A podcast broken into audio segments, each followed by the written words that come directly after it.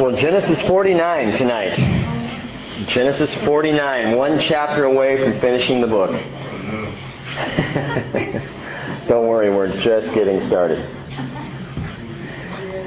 Genesis chapter 49. Now, before we read this, Hebrews chapter 11, verse 21 tells us, By faith, Jacob, as he was dying, blessed each of the sons of Joseph and worshiped, leaning on top of his staff. We're going to see Jacob in heaven. No doubt, no doubt in my mind whatsoever, for this man died in faith. And that's the way to go. It must have been faith because, because there was no other way Israel could know the things that he is about to share in this chapter. No other possible way that he could have sat there on the edge of his bed, talking to his sons, blessing them, and speaking amazing prophecies you'll see tonight. Only by faith could somebody do this. And I think I mentioned last week that I wonder if Israel even realized what all he was saying, even understood some of the words coming out of his mouth. As he began to bless his sons and saying just some odd things that his sons must have just been wondering, what's dad talking about? And I wonder if dad was wondering what he was talking about, but he had faith. The Hebrew writer tells us he believed what he was saying, and as he was blessing these sons, he knew it wasn't from himself. He knew it was coming from God. And verse 1 tells us that Jacob summoned his sons and said, Assemble yourselves that I may tell you what will befall you in the days to come. Gather together and hear, O sons of Jacob, and listen to Israel, your father. Now there's an important phrase right off the bat in these first two verses. We looked at it last week. It's that phrase, in the days to come. Literally in the Hebrew, it says, at the end of days. At the end of days, he says, I will tell you what will befall you at the end of days. It's a phrase that's used 14 times in the Old Testament. And every single time rabbinical scholars agree this phrase is prophetic. This phrase speaks of the last days of planet Earth. But we, before we go any further in our study tonight, before we take even another step, we need to understand something about Bible prophecy that is absolutely critical Revelation 19, verse 10 tells us the testimony of Jesus is the spirit of prophecy. When you study Bible prophecy, we do so to see Jesus. Old Testament prophecy, New Testament prophecy, wherever you're studying, whatever you find in the Scriptures, it is about Jesus. He is the bottom line. He is the sum of the whole thing. He is the one who brings it all together, who makes sense out of all of it. He is because Without Jesus, there is no hope of salvation for either the Jew or the Gentile. He is it. Acts chapter 4 verse 20, Peter said, There's no other name under heaven that has been given among men by which we must be saved. No other name. Not Jacob, not Isaac, not Abraham, none of the fathers, not Moses, not Elijah, not you, not me. For we don't save ourselves. No other name but the name of Jesus. This is so important because as we open up and we look at this prophecy, do so with Jesus right back here in your mind. Look for Jesus in these words because he is here. Jacob is talking and will be talking about Jesus. We were driving here tonight. I got to apologize to my wife for my bad attitude. I do. As we're driving here, it's been a long couple of days, and I'm 40 now, so I'm real tired all the time. And And it, no, as we were driving here, I was, you know, I was a little cranky, a little frustrated, and um, and, you know, I knew I, I've, I've learned enough in my 40 years to know this that when I'm frustrated, and especially when I'm heading to teach Bible study, I just need to get out of my own way. And so I put in this hymns tape that we had, the CD, kind of a modernized version of some hymns, and was listening to Fairest Lord Jesus. And it just, it just snaps you right where you need to be. Gets you right in line with Jesus. And as I listen to this, there's a chorus, a new chorus that's added. We'll do this song sometime, uh, the new version. The chorus says, You are fairer still today. You are fairer still today. Precious Jesus, Lord, you are adored as we worship you.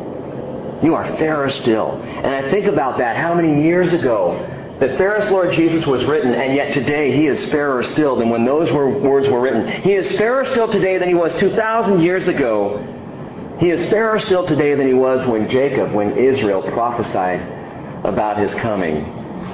And we need to know that. Because without Jesus, we are doing nothing but having a little lecture on old history that means nothing. But Jesus brings it all together. Let's pray for a moment together and go further into this passage. Lord, Jesus, how amazing it is that we can come before you and pray. That we can seek you out tonight, Jesus. That as our Lord and our Savior, that you listen, that you are currently, right now, even as we pray, interceding for us before the Father in heaven. That you are the one and only mediator between man and God. That we have our defense in you. That we have our salvation in you, our redemption, our restoration. And how aware we are, Father, that without Jesus, we would be hopeless. There is no other name given in heaven or on earth by which we must be saved. And so tonight, Lord, before we even ask for your blessing on this study, we praise the name of Jesus. God, it brings tears to my eyes to think about you as not only Son of God, but Son of Man. How you left your glory and your wonder and your splendor in all eternity to come into time how you left your grandeur and became human flesh. And as if that wasn't enough, how you died at the hands of human flesh for our sins. All glory and honor and praise is yours, Jesus, and we give it to you. And we don't even feel worthy to lift up praise to you. But we are so grateful that we can. We praise you for your resurrection, and we praise you most of all, Jesus, that you are coming again that your feet, we sense, Lord, are, are right at the door of heaven, ready to come blasting back into this world to pull out your church. And Lord, to execute judgment. But then, Father, to come back in a wonderful time of peace and prosperity. The peace that so eludes the United Nations and all of the nations today will come in the hands of Jesus. And oh, Jesus, what a day that will be. We look to you and we look forward to that. Jesus, tonight, as we in our in our human minds seek to understand the Scriptures, I pray that your Holy Spirit will, will abound in this place. That you will be here among us, that you will be teaching each one of us individually as well as us as, us as a fellowship, as a community. May we see things together. And Lord, please speak to individual hearts as well. You know what needs to be heard. You know how we each need to be moved. I don't know that, Father. But Jesus, you do. So we invite you here, ask you to take control of our time together and be the Lord here and teach us of your word. In Jesus' name we do pray. Amen. Verse 3. Now I'm going to tell you, as we walk through this, there is an outline. An amazing outline Jacob, as he starts to talk with his sons, gives a chronological history. But it's not a chronology of the sons. As a matter of fact, about halfway down, if you're a student of these things, you'll notice that the birth order gets messed up. Usually, as a father would bless his sons, he would do so from oldest to youngest right down the line. But about halfway through this listing, he shifts around. He skips and comes back and moves, and he doesn't stay in order. Why does he do that? Well, amazingly, and again prophetically, what you will see here is the entire story of the people of Israel unfold before our eyes as Jacob goes verse, person by person, verse by verse, in blessing his sons. And it's amazed me the last couple of weeks I've just been shaking my head at how incredible God's Word is. So let's get into this. Verse 3. Remember, he said he's, this is what will befall you in the end of days. And he says, Listen to Israel, your father. Verse 3 Reuben, you are my firstborn, my might, and the beginning of my strength. That phrase, the beginning of my strength, the typical phrase that was often used by Hebrew fathers toward their firstborn sons, you're the beginning of my strength. I remember when we first had Corey, and I knew I was going to have a son. My firstborn was going to be a son. I felt like a real man. I do remember, though, the feeling that I had when Corey was born and how my best friend, Chris Stevens, guy down in California, when he had his firstborn, it was a girl, and I just laughed. daughter of your strength. Now, I'm, I'm not a chauvinist. Hang with me. Just playing here. But Reuben, you're my firstborn, my might, and the beginning of my strength. You see, when, when you're starting to joke around in Bible study and it's not really going anywhere, you quickly get back to the verse. my might and the beginning of my strength, preeminent in dignity and preeminent in power. And right now, Reuben's feeling pretty good about himself. And Israel says, uncontrolled as water. You shall not have preeminence. Because you went up to your father's bed. Then you defiled it.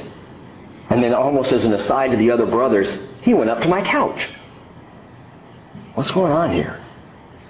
Verse 4, where he says, You are uncontrolled as water, that phrase, uncontrolled, that word is boiling over.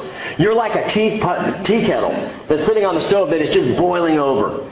You have no control. And so, though you were the son of my strength, though you were born in preeminence, though that was what would have been your role, you blew it, Reuben. You blew it. And you are no longer the son of my preeminence. What's the deal here? Forty years earlier, you may recall in the story that Reuben did go up to his father's bed. Just after Rachel died, Reuben decided it was time for him to start taking control of the family. And this was a very pagan thing to do. In pagan culture, oftentimes the firstborn son would go to the bed of the father and take the father's wife and sleep with her to command control over the family. Now it's me. Now I'm the leader. Now I'm the one. Well, Rachel's died. Jacob's in his sorrow. And Reuben goes up and sleeps with Rachel's maid, one of Jacob's four wives, Bilhah. And his father doesn't say anything. Jacob is quiet about it. He doesn't respond. He doesn't react. He doesn't, you know, ground Reuben. he does nothing. And as you read the story, you look at that and think, that's strange. He doesn't do anything. I'll tell you what he doesn't do. He doesn't forget. And when it comes time to bless the boys, Reuben loses the position of firstborn because of his sin. Reuben's sin comes back to bite him, and sin always does. The Bible says very clearly, be sure your sin will find you out. And we may think as humans we can hide from it, we can sneak around, we can get away with it, we can pull it off. As long as no one sees, sin itself finds us out. It's not even the, con- the condemnation of the Father, it's sin. It's what it does. And we would be wise to recognize that. First Chronicles chapter 5 verse 1 tells us Reuben was the firstborn, but because he defiled his father's bed, his birthright was given to the sons of Joseph, the son of Israel. That's Ephraim and Manasseh. So that he is not enrolled in the genealogy according to the birthright. Though Judah prevailed over his brothers, and from him came the leader, that would be Jesus, yet the birthright belonged to Joseph, who was not firstborn. Reuben lost it. Now Israel, the man, inspired by the Holy Spirit, says, Reuben, you have lost what you could have been. You will not have preeminence any longer. And prophetically, catch this, watch this, prophetically, Israel, the man, also is speaking of Israel, the people. If you're making an outline of these things, there are nine or ten things we'll, we'll cover in this outline. And the first one is Israel's inception. Israel's inception, when Israel became a nation, their very beginnings, and it is described in the person of Reuben. How so? Okay, almost immediately at the birthing of the nation, they came out of Egypt, they came to Mount Sinai, and what did they do? They committed adultery. Spiritual adultery. In the same way that Reuben went up and took his father's wife, committed adultery, so Israel, when they came out of Egypt, a people saved by God. And this, this is mind boggling to us today although we would have done the same thing. To think that this people would be rescued, the ten plagues of Egypt, and then drawn out, and the, the whole Red Sea thing, unbelievable. And then they come to Sinai and they see the fire and the, and the shaking of the mountain, and they are afraid. They know God's there. But Moses tarries with God up on the mountain quite a while, and the people go after a foreign god, a golden calf. They commit adultery, just like Reuben. Now, if you think that might be a bit of a stretch prophetically, listen to this. God's relationship with Israel has always been that of a husband seeking after a whoring wife. From the beginning, Hosea talks about this, chapter 2, verse 1. God is speaking. He says, Say to your brothers, Ammi, which means my people, and to your sisters, Ruhamah, which means of my compassion. In other words, say to the people of my compassion, that's the Jews, Contend with your mother, contend, for she is not my wife. Then I am not her husband. And let her put away her harlotry from her face and her adultery from between her breasts, or I will strip her naked and expose her as on the day when she was born. PG 13.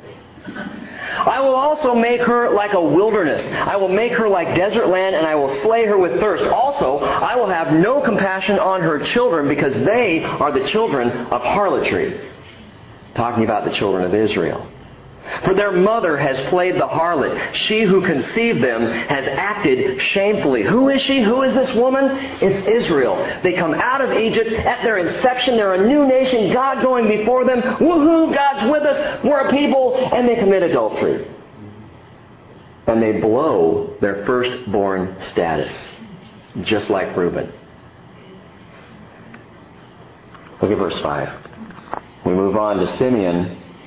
Another name for Simeon today you might recognize more the name Shimon. Shimon Peres. Shimon is Simeon. Same name. Simeon and Levi are brothers, their father says.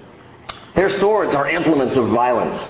Let my soul not enter into their council. Let not my glory be united with their assembly. And at this point, I think all the brothers are going, is this a blessing or a curse? I'm not feeling real blessed. And down the line, they must be really shaking in their boots.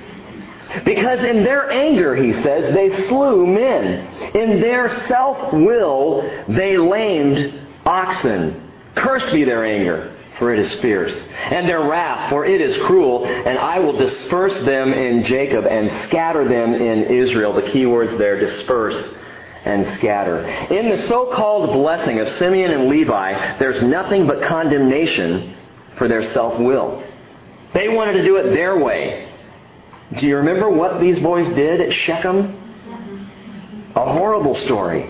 Dinah, their sister, is raped by a man named Shechem from Shechem. Shechem of Shechem. And after this rape, Israel, Jacob, does nothing. He's quiet. He's not sure what he's going to do. He's pondering it, whatever, and the sons come in and discover what's happened, and they go ballistic. And then this Shechem has the audacity to come in and say, Hey, I've actually fallen in love with your sister. I want to marry her. Simeon and Levi hatch a plan. Well, that's fine. You and all the men of your town, Shechem, need to be circumcised, like we are circumcised, because we, we can't connect with your people unless you're like we are. So if you'll be circumcised, then you can marry our daughter. And so Shechem goes back, somehow convinces the men of the town to do this.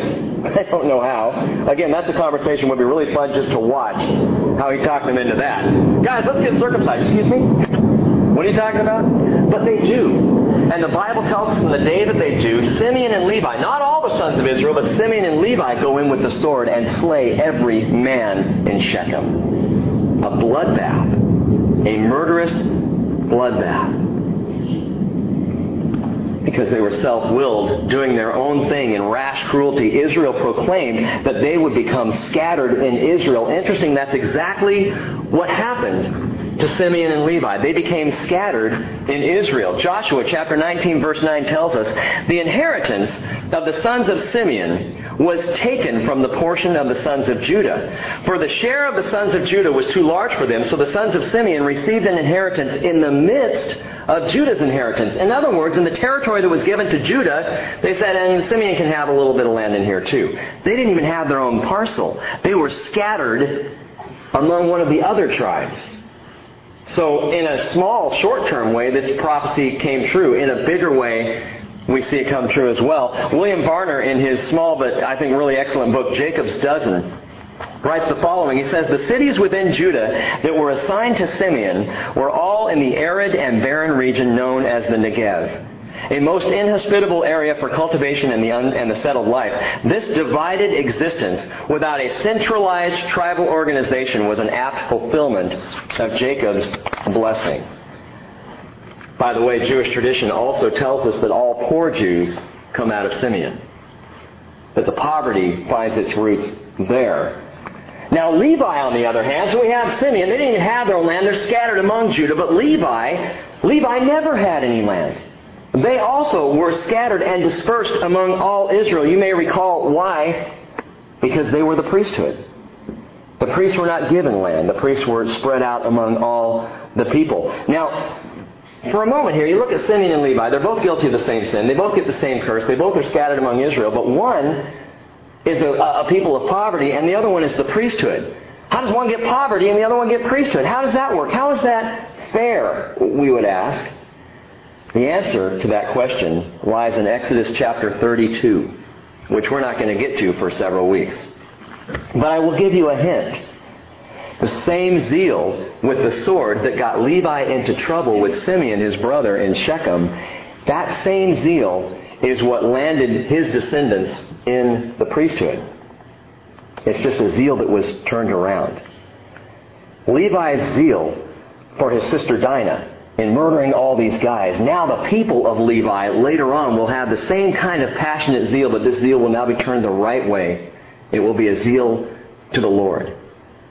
And again, if you want to know more about that, read Exodus 32. Deuteronomy chapter 10 verse 9 tells us Levi does not have a portion or inheritance with his brothers, but the Lord is his, inheritance, just as the Lord your God has spoken to him.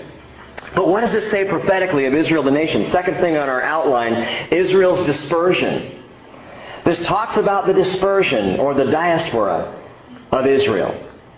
It speaks of the same thing in the same way that Simeon and Levi were dispersed throughout Israel. Israel itself would be dispersed throughout the nation. 722 BC, Assyria comes down and captures northern Israel. Dispersion. 586 BC, Babylon captures Judah. More dispersion. And by 70 AD, Rome took Jerusalem renaming it Aelia Capitolina, and the Jews were finally and brutally driven out, scattered, and dispersed for good. That is until May 14th, 1948, that all important date on the calendar, when prophecy came alive in this last generation. When suddenly an amazing and miraculous thing happened. Isaiah 66 verses 8 and 9 speak of this. Can a nation be born in a day? Or shall the Lord bring a people to birth and then not birth that nation?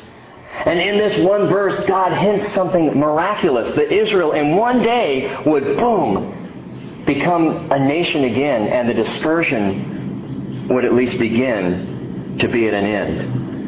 Israel's dispersion. But listen, due to the dispersion of Israel in the world, there has been both a Simeon and a Levi effect. What do you mean by that? The Simeon effect. Israel has been kicked around, impoverished in the world, without portion, without home. That's the Simeon effect. And we've seen that happen with the Jews. However, there's also a Levi effect, a priesthood effect, because Israel has been a priest of sorts in the world. How so? Paul says it was Israel that brought us to Christ. It was because of Israel that we came to Jesus in the first place. Thus, Israel acted like a priest, a Levite, for you and I. Romans chapter 11, verse 17.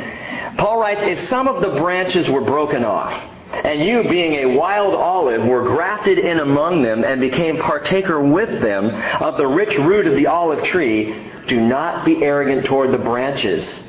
But if you are arrogant, remember, it is not you who supports the root, which is Israel, but the root supports you. We have a debt of gratitude to Israel.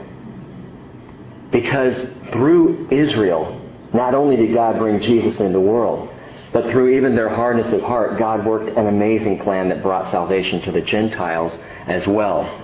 Israel's dispersion. Third thing on your outline, Israel's salvation. This is where it just gets awesome. Verse 8. Judah. Judah, your brothers shall praise you. Your hand shall be on the neck of your enemies. Your father's son shall bow down to you. Judah is a lion's whelp. From the prey, my son, you have gone up. He couches. He lies down as a lion. And as a lion, who dares rouse him up? And then he says, The scepter shall not depart from Judah, nor the ruler's staff from between his feet until Shiloh comes. And to him shall be the obedience of the peoples. He ties his foal to the vine, and his donkey's colt to the choice vine. He washes his garments in wine, and his robes in the blood of grapes. His eyes are dull from wine, and his teeth white from milk. And Judah truly did grow to a place of prominence among the brothers. And we saw this. We've talked about this in previous weeks, how you see Judah, he, he's not doing real well early on. He makes some very poor decisions. But ultimately, it's Judah, remember, who stands up for Benjamin, It's Judah when all the brothers go before Joseph in Egypt. Judah's the one who says, hey, don't take Benjamin, take me. Let it be my life for the boys. I'll become your slave. Let him go home, acting just like Jesus acted for us in taking our place. And so Judah, Judah is elevated. He becomes prominent in his father's eyes. And he, by the way, would receive the greatest portion of land in the promised land. And he would be such a great tribal leader historically that when the kingdom split between north and south, Israel in the north, it was Judah, the kingdom of Judah in the south, because Judah was by far the largest of all the tribes. But prophetically, this speaks of none other than Jesus. Look at verse 8 again. Judah, your brother shall praise you. Your hand shall be on the neck of your enemies. Your father's son shall bow down to you. And we see a picture of Jesus, the leader. The leader who will lead his people, who will have his hand on the neck of his enemies, who will triumph. Jesus, the leader. But verse 9, that Judah is a lion's whelp. From the prey, my son, you have gone up. He couches, he lies down as a lion. And as a lion who dares rouse him, Jesus is not only the leader, he's also the lion. The Bible tells us in Revelation chapter 5, verse 5, he is the lion of the tribe of Judah. In the revelation, we suddenly recognize, understand that Judah as the lion's whelp, but that's talking about Jesus. He is the lion. And even way back here, as Israel is prophesying, this is Jesus the lion of the tribe of Judah. Verse 10, we see that he's not only leader and lion, but he is also Lord. He is Lord. The scepter shall not depart from Judah, nor the ruler's staff from between his feet until Shiloh comes. And to him shall be the obedience of all the people. We just saying, Jesus is Lord. Now the scepter here, the scepter, the scepter, it means rule. It means authority. It means lordship. Shiloh, by the way, is from the root word shalom, meaning peace. This Lord will bring peace. And rabbis understood this Shiloh to be a reference to Messiah. Even back prior to Jesus' arrival, ancient writings detail show us that rabbis looked at this and they said, when Shiloh comes, and they believed it so thoroughly and they were so convinced that it literally tore them apart when they thought it didn't happen. The prophecy is that the scepter shall not depart from Judah, nor the ruler's staff from between his feet until Shiloh comes. This is fascinating to me because God gave us a messianic window. Do you realize that according to the Bible, there is only a very short period in history when Messiah could even show up? And if he didn't show up during this time, he would not show up at all. He couldn't show up before this time, and he couldn't show up after the time. If you want to jot this down, this is the Messianic window. It opens sometime before the loss of Jewish rule. Before the Jews lose the right of self-rule, Messiah had to come. Sometime before that rule was lost, and that same window closes when Messiah was prophesied to be cut off. So on the calendar, somewhere between where Israel loses its rule and Messiah is cut off, somewhere in there, in that window, Messiah had to come. Well, how does that work? Let me explain. Josephus, the Jewish historian, records it around 12 AD. The Roman procurator Coponius removed the legal powers of the Jewish ruling council, the Sanhedrin, including the power of capital punishment. You may recall the story. We've talked about it here before. On that very day, the Babylonian Talmud records that the Sanhedrin put on sackcloth and ashes and they walked the walls of Jerusalem weeping, saying, Woe to us! Shiloh hasn't come! He hasn't come! When Coponius gave this rule, he said, no longer Sanhedrin, no longer Jewish ruling council can you proclaim the death penalty, which to the Jew, going all the way back to the Noahic covenant, the death penalty was the last semblance of rule and authority. Up until that point, the Jews could determine life and death situations. They could, they did have a degree of self-rule, even though there was all the scattering they still had self-rule until Coponius said, no, it's gone. And the rabbis, the Sanhedrin, were so distraught because they were waiting for Shiloh to come, for Messiah to come, and he didn't. And they wept and they moaned. And they failed to recognize that Messiah was sitting in their temple that very day. A 12 year old boy, astounding the priests, talking about things he shouldn't have understood, knowing things no 12 year old boy should possibly know. Shiloh did come before Israel lost its rule. Luke chapter 2 verses 41 through 52 tell us Shiloh was there. He had come. Israel's salvation. Israel's salvation prophesied some 16 to 1700 years before. This was Jesus, but they missed him. Now, this window for Messiah, it had to be opened before that loss of Jewish authority, but it closed, according to Daniel 9:27, it closed when Messiah was cut off and Jerusalem was destroyed. Now, even if you're unsure of Messiah being cut off, even if you want to take that out of the picture, in the messianic window here, be, between the time when the Jews lost self-rule, AD 12, to AD 70, when Jerusalem was destroyed, there's your window. Messiah had to come in that period of time. Couldn't come before, couldn't come after, according to the Scripture. If you're going to follow the Bible literally. God narrows the window and places a single individual in that window, a man named Jesus. No one else like him. No one before, no one after. Jesus fits the picture. Truly, Jacob by faith blessed his sons. And so Jesus is Israel's salvation. He's a leader. He's a lion. He's a Lord. He is also, verses 11 and 12, he's also the landowner. Now this is interesting. The Bible says he ties his foal to the vine and his donkey's colt to the choice vine. Well, who other than the landowner can bring his colt up and tie it to the wine, to, to the, the grapes, and tie it up right there to the vine? Who can do that? The landowner can. He has every right. He washes his garments in wine. And his robes, look at the picture, his robes in the blood of grapes. Bible says his eyes are dull. That word is not dull, it's darker than. His eyes are darker than wine and his teeth are whiter than milk. Darker than wine, whiter than milk. He is the landowner. He is tying his foal to the vine, washing his garments in wine. It speaks of Jesus purchasing the property, owning the land. And it's the language, folks, of redemption because this landowner washes his robes in wine like blood. And Revelation 19:13 says he is clothed with a robe dipped in blood and his name is called the Word of God. Jesus, lion, leader, Lord, landowner, and he is also, folks, and don't miss this, he is also the Lamb who was slain for the redemption of all people who would come to him. Number four on our list, Israel's exploitation. We have their inception and their dispersion, and their salvation comes, though they didn't see it, they will, but they didn't. They missed him. But after their salvation came Israel's exploitation. Verse 13 Zebulun will dwell at the seashore, and he shall be a haven for ships, and his flank shall be towards Sidon. Issachar is a strong donkey lying down between the sheepfolds. And when he saw that a resting place was good and that the land was pleasant, he bowed his shoulder to bear burdens and became a slave at forced labor.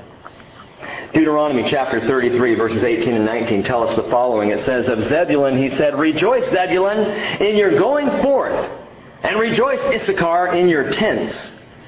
They will call peoples to the mountain, and there they will offer righteous sacrifices, for they will draw out of the abundance of the seas and the hidden treasures of the sand. Zebulun and Issachar, very interesting picture with these two boys, interesting prophetic picture. Zebulun was historically known as maritime merchants.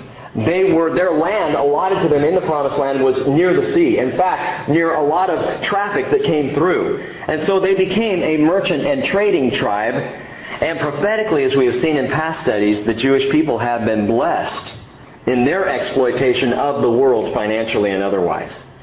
God has continued to provide for Israel, who are some of the greatest financiers even today in the world.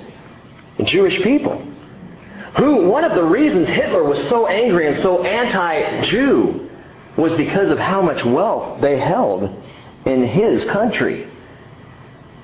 God took care of them. Zebulun is a picture of that blessing, of how they were able to go out, and even as a dispersed people, they were able to exploit the world financially and otherwise. Zebulun's blessing in their tribe, interestingly, foreshadows this very aspect of Jewish history. Issachar on the other hand, the wild donkey, is a tribe who is literally, the scriptures say, between, lying down between the sheepfolds. That word sheepfolds in verse 14 is actually saddlebags.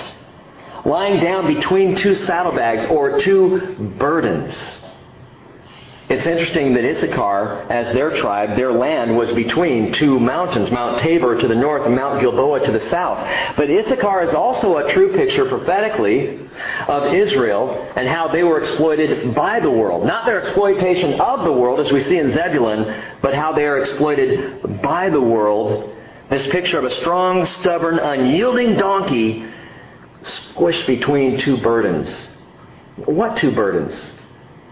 I'll suggest a couple, and this is just my thoughts on it. One burden is the burden of human persecution because from Jerusalem's fall to the horrors of Treblinka to Auschwitz, the Jews have been the most maligned and tortured people in all of history. There has never been a people group so gunned after, so gunned for as the Jewish people. No people group has been that persecuted. They should have ceased to exist as a nation, as a people, long ago. And one of the burdens they had had to deal with, all the way really from the Assyrian captivity of 722 forward, all that way, was the burden of human persecution. But they also have another burden. And if you will, it's the burden of holy purpose. The burden? Yeah. Hear me on this, folks, that to follow after God, to be His people, guarantees a heavy weight. Well, didn't Jesus say, Come to me and my yoke is light, and my burden is easy? Yes, He did. And what's amazing is, as you walk with Jesus, the heavier the persecution, the more intense, the greater the weight the world tries to put on you, the lighter it seems, as long as your eyes are fixed on the Lord. As long as you're walking in Jesus. But Israel, like a donkey between these two burdens, the burden of human persecution and, and, holy purpose, they had a purpose. They were called by God. They were supposed to be God's people, and that's a hard burden to bear. It's not easy to carry. Genesis chapter 32 verse 9, the Lord said to Moses, I have seen this people, and behold, they are an obstinate people. Donkey. The wild donkey of Israel, obstinate. They won't move when I want them to move. They won't follow when I want them to follow. Acts chapter 7 verse 51. Stephen said, You men are stiff necked and uncircumcised in heart, and your ears are always resisting the Holy Spirit. You are doing just as your fathers did. And I'm reminded of Tevye in the movie Fiddler on the Roof, the musical, and how he said, Lord, we know that we are your chosen people, but couldn't you just choose someone else for a change? The burden of human persecution and holy purpose. And so the people of Israel, were exploited. Israel's exploitation that we see in Zebulun and Issachar. And following Israel's oversight of their salvation, their dispersion became intense. But this strong donkey, this strong donkey has indeed continued not only to prosper, but also to undergo forced labor. Now things in our outline turn to the future, verse 16. And this is a little stunning. Dan, Dan shall judge his people as one of the tribes of Israel. Dan shall be a serpent in the way, a horned snake in the path that bites the horse's heels so that his rider falls backward. Now stop right there for a moment. Israel says one more thing. It doesn't seem to fit. You'll understand why. Well, verse 18, he says, For your salvation I wait, O Lord, for your salvation. But Dan is this serpent. He's a snake. What does the Bible speak of anytime we see serpent or snake? It's a picture of Satan. It's a picture of the enemy, the evil one. Dan? Dan shall be a serpent in the way, a horned snake in the path. What is this talking about? Number five in our outline Israel's poison. Israel's poison. A snake will come from Dan. Now, something just to know historically Dan has always been the worst of the tribes when it comes to idolatry. In their portion in the promised land, they were the furthest north and they were closest to the pagan peoples and they were the most overcome by idolatry. They, worse than any other tribe, and you see this time and time again in Scripture, went after idols, sought after idols. Even in the place of Dan, had idols set up for worship all over the place. And it's interesting that this most idolatrous of tribes is completely left out of the tribal genealogies in 1 Chronicles 2, 2 through 10. Dan is not even mentioned. This serpent in the way, this horned snake.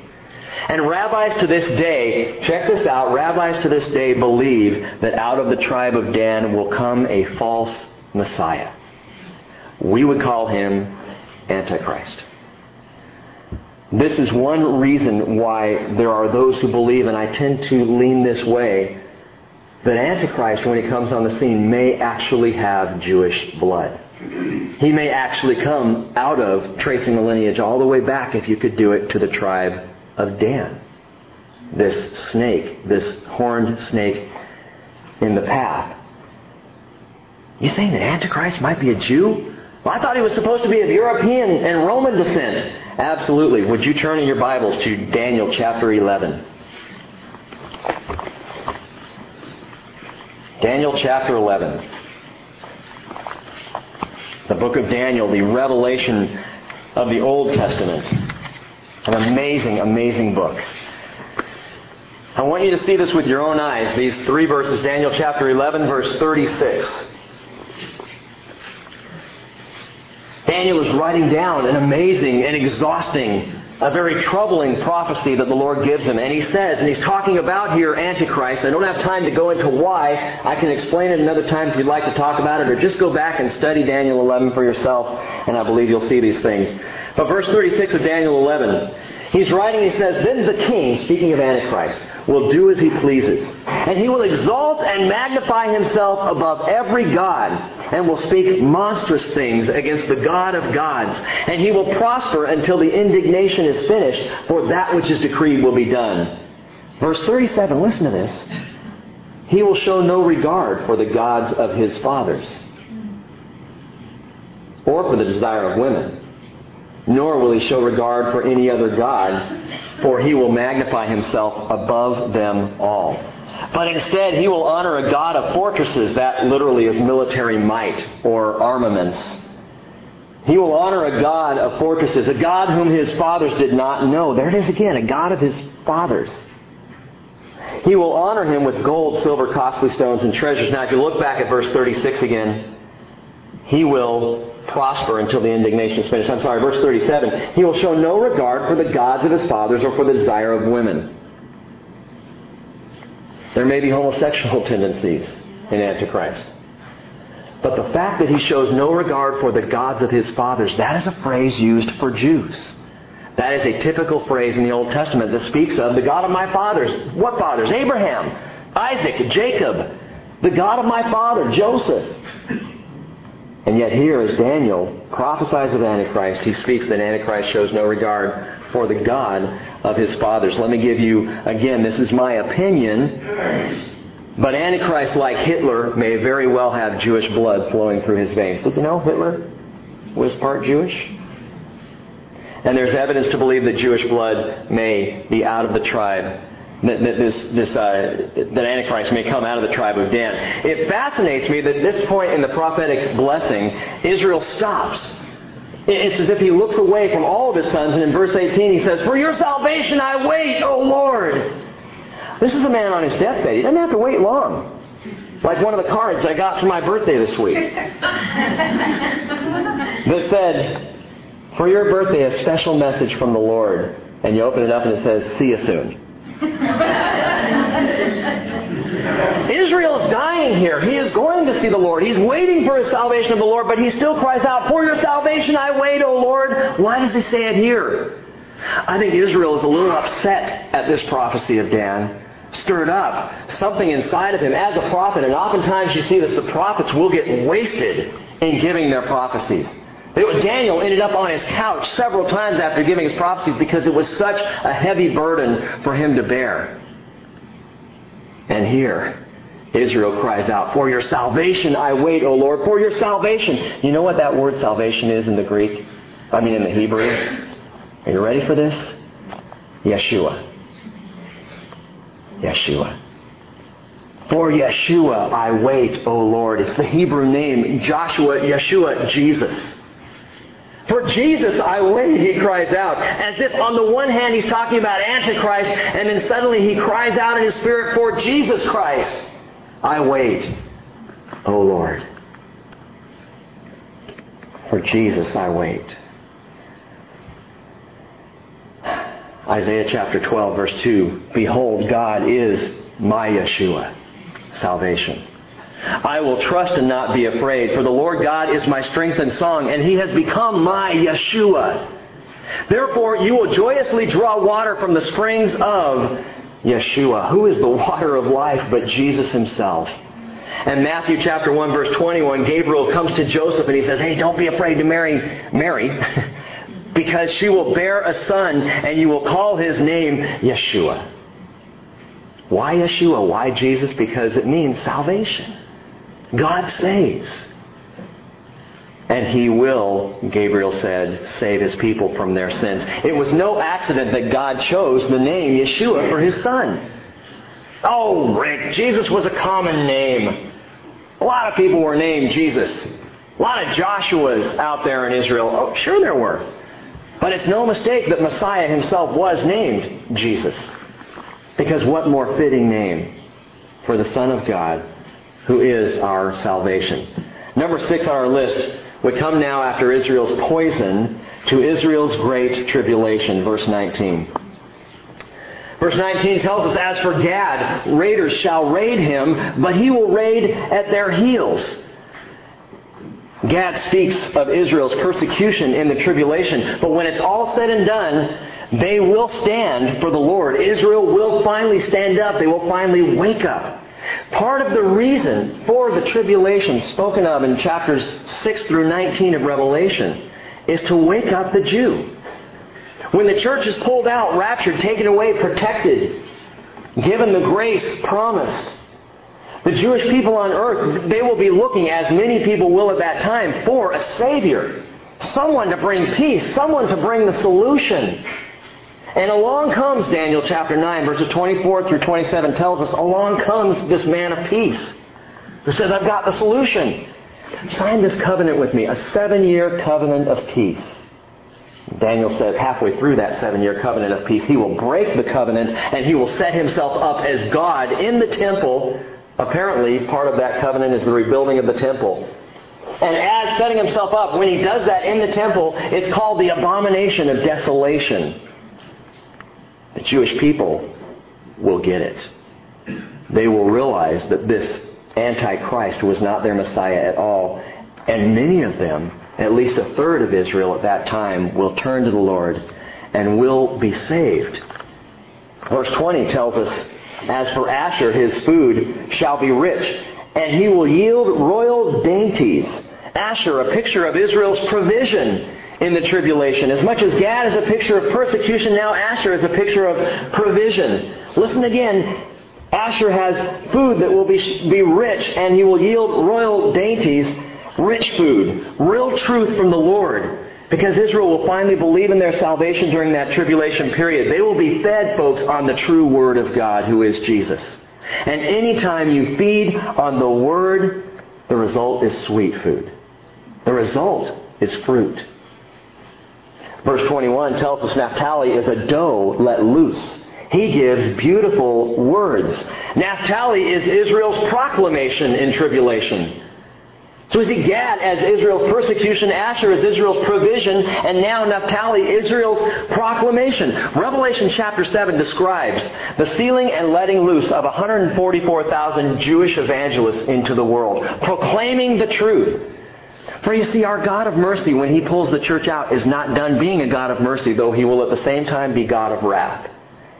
Because even during the tribulation, this just blew my mind when I caught this.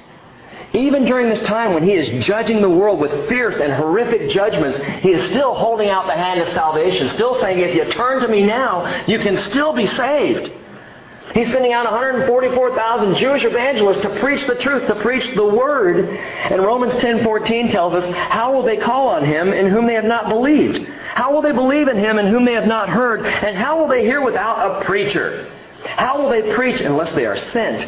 Just as it is written, How beautiful are the feet of those who bring good news of good things. Naphtali is a doe let loose, giving beautiful words, proclaiming the truth of Jesus. Habakkuk 3:19, one of my favorite verses in the Bible.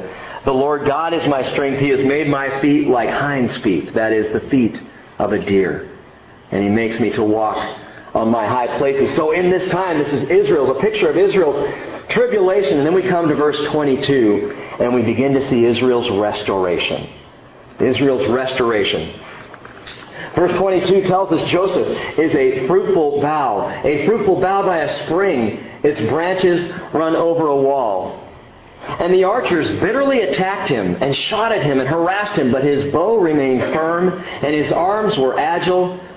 From the hands of the mighty one of Jacob, from there is the shepherd, the stone of Israel, the rock of Jesus Christ.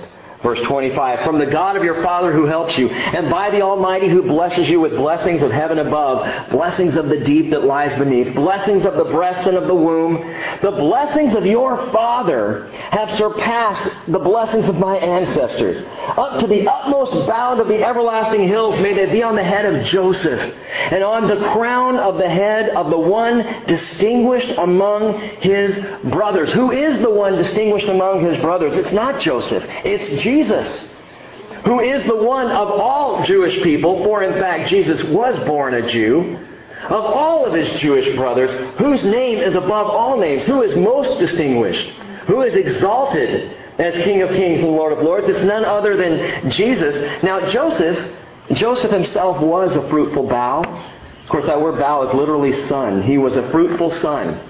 You know the story of Joseph. He was unjustly attacked. He was unfairly harassed. But his faith remained firm in the Lord, and God did a mighty work through Joseph, saving his entire family miraculously. And not only saving the family of Jacob, but also the entire world at that time. Genesis chapter 41 verse 52, as Joseph thanked God for his son Ephraim, Joseph himself said, God has made me fruitful, a fruitful son in the land of my affliction.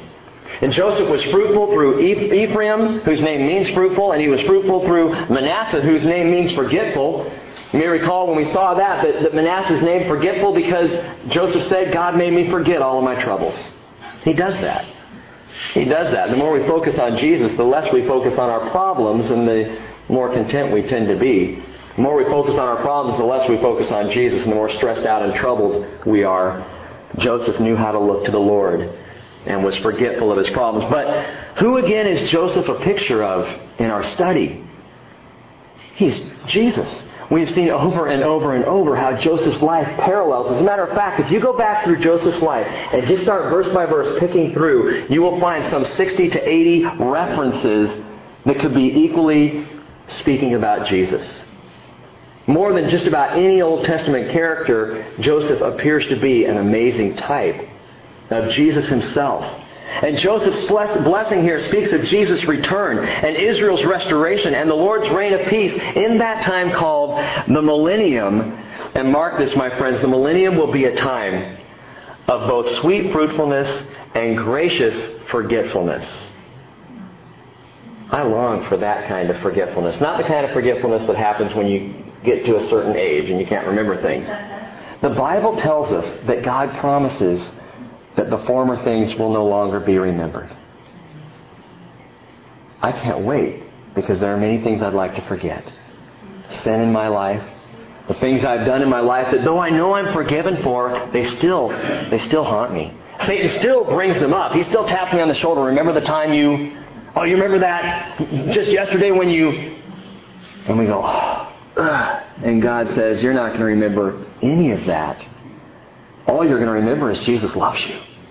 And that's going to be awesome in the millennium. Verse 27, and this is interesting now. We've spoken of Israel's restoration. Now we see Benjamin. Benjamin is a ravenous wolf.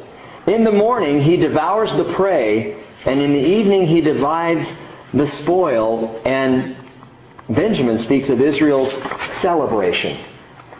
Israel's celebration. Now, historically, historically, the tribe of Benjamin was a rough and ravenous tribe, a wolf that tears. Israel's first king, King Saul, was of the tribe of Benjamin, and he was a ravenous wolf, wasn't he? This was a man who was uncontrolled and, and was an angry and ravenous man. And one of the church's earliest ravenous persecutors was also a man named Saul of the tribe of Benjamin. His name later was turned to Paul, but man, when he was Saul, he, he was like a wolf that tears. He wanted to tear the church apart until God got a hold of him and showed him what grace was all about. And Paul wanted to tear sin apart with the grace of the gospel of Jesus Christ. But prophetically, Benjamin's blessing is Israel's celebration because it's described as a great feast. A feast that begins in the morning as the prey is devoured, and in the evening the, the spoil is divided. A devouring of a great feast and a dividing of spoil. It pictures great provision and it pictures victorious plunder. In the commentary on the Old Testament, Delitzsch writes, morning and evening together suggests the idea of incessant and victorious capture of booty. Not the kind of booty the uh, guys sing about today. Isaiah 65, verse 13. Isaiah 65, 13. Listen carefully to this contrast of the judged and the saved. The judged and the saved. God says, therefore, behold, my servants will eat the saved. And then he says, but you, the judged, will be hungry. Behold, my servants will drink, but you will be thirsty. Behold, my servants will rejoice, but you will be put to shame. Behold, my servants will shout joyfully with a glad heart, but you will cry out with a heavy heart, and you will wail with a broken spirit. You will leave your name for a curse to my chosen ones, and the Lord God will slay you. But my servants will be called by another name. Because he who is blessed in the earth will be blessed by the God of truth. And he who swears in the earth will swear by the God of truth, because the former troubles are forgotten as we said before, because they are hidden from my sight. When Jesus comes the second time, there will be a victorious feast, and Israel will finally get their spoil. God is not through with the Jew. He's not done with Israel. Gang, there are those who would prey on Israel in the world today. And the reality is, the Bible tells us they will become Israel's prey. Jon Courson put it this way. He said there are two groups of people in this world, those who prey on Israel and those who pray for Israel. And mark these words. Those who prey on Israel will be torn apart as by a ravenous wolf. But those who pray for Israel will be blessed. Psalm 122 verse 6. Pray. Pray for the peace of Jerusalem. May they who prosper, may they prosper who love you. May peace be within your walls and prosperity within your palaces. And we read a verse like that and think, impossible. At least as long as Yasser, that's my baby, is still alive. As long as the Palestinian conflict is there, as long as terrorism reigns and runs rampant in this world, how could there possibly be peace in Jerusalem? David said, inspired by the Spirit, pray for it. Pray for it. And watch for it. Because there will be peace in Jerusalem. Verse 8 of Psalm 122. For the sake of my brothers and my friends, I will now say, may peace be within you. For the sake of the house of the Lord our God, I will seek your good. I'm not going to pray on Israel. I will pray for Israel. Because God is not through with the Jew. And gang Israel, the man, has just taken us through the entire history, the entire prophecy of God's plan for his people, Israel. Look at verse 28. All these are the twelve tribes of Israel, and this is what their father said to them when he blessed them. He blessed them, everyone, with the blessing appropriate to him. And the blessings were. Each one of these boys lived out the blessing. Each one of their tribes acted out these blessings. Historically, the parallels are, are amazing, astounding. But the blessings are appropriate also to the history of Israel, as we've seen just a little bit of tonight. Verse 29, Then he charged them and he said to them, I am about to be gathered to my people. Bury me with my fathers in the cave that is in the field of Ephron the Hittite, in the cave that is in the field of Machpelah, which is before Mamre in the land of Canaan, which Abraham bought along with the field from Ephron the Hittite, the Hittite for a burial site. There they buried Abraham and his wife Sarah. And there they buried Isaac and his wife Rebekah. And there I buried Leah. You know, just a quick aside, it's interesting that after all of the problems that Jacob had with Leah, weak-eyed Leah, the second choice, the one he didn't choose at all, the wife he ended up with, but he wanted Rachel. For all of those problems, Rachel ends up buried in Bethlehem. And when Jacob dies, he is laid to rest beside Leah. And I think in there somewhere there is a great blessing from God on this woman Leah who got to lay in state there with Jacob in the cave in Machpelah. Verse 32, the field and the cave that is in it, he said, purchased from the sons of Heth. Verse 33, when Jacob finished charging his sons, he drew his feet into the bed and breathed his last, and he was gathered to his people. As Jacob delivers his farewell address and dies, I am struck by the blessing of one son in particular. As he goes through and talks to all 12 of these boys, there is one that stands out to me, one son who rose above all the others. Paul said, I'm not ashamed of the gospel, for it is the power of God for salvation to everyone who believes, to the Jew first, and also to the Greek. One Jewish boy who stands out among all above all the others. Zechariah chapter 12 verse 10 tells us, I will pour out on the house of David and on the inhabitants, inhabitants of Jerusalem the spirit of grace and supplication, so that they will look on me whom they have pierced. They will mourn for him as one mourns for an only son, and they will weep bitterly over him like the bitter weeping over a firstborn. The people of Israel will see Jesus again and when they do, they will mourn, they will weep, and it will be a, a bitter mixture of joy at their seeing their salvation and sorrow that they didn't see him the first time around. But Paul says the gospel, the message of Jesus Christ, is the power of God for salvation to everyone who believes, to the Jew first, and also to the Gentile. And truly, Truly, Jesus is fairer today. Let's pray.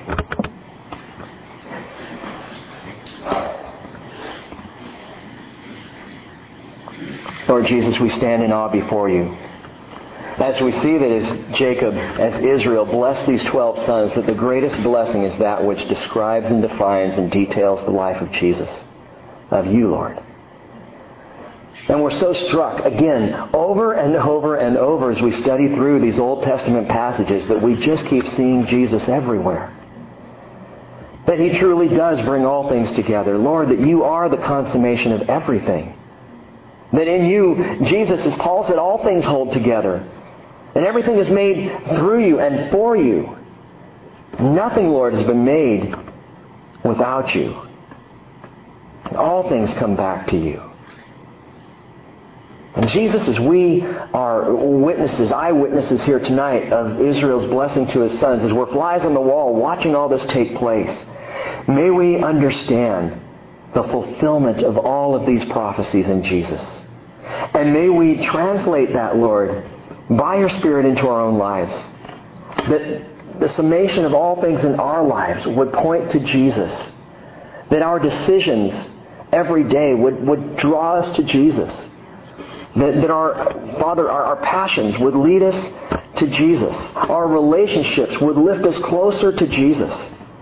And that the very words of our mouths would speak of Jesus day in and day out, right and left, that we would be proclaimers of the gospel and bringing the good news to such a lost world. Father, my heart breaks for the father of one of our brothers here in the fellowship who is dying of liver cancer and who does not know you. And Jesus, I pray for him right now. Would you, in these waning days of Dick's life, would you capture him, please, Father? Would you give Harlan the right words to speak and, and the tenderness, but also the boldness to look directly into his father's eyes May Harlan have the boldness of remembering and recognizing the thief on the cross, and may his father, Lord, be willing to accept grace even in this 11th hour. God, this is but one situation I'm aware of in a world that is full of people every day whose next step is their last. And it is my prayer that as we come in contact with people speaking and breathing out the name of Jesus, that their last breath here would be their first breath in heaven. And that we could be instruments of yours to bring the name of Jesus into every life we come in contact with. Even as Jacob brings Yeshua, salvation, into the middle of the blessing of his sons. Oh, God bless us tonight. Thank you so much for your love. And I pray these things we would take with us. Write them on our hearts. Engrave them, Father, on our souls. And bring us home soon. We pray in Jesus' name. Amen.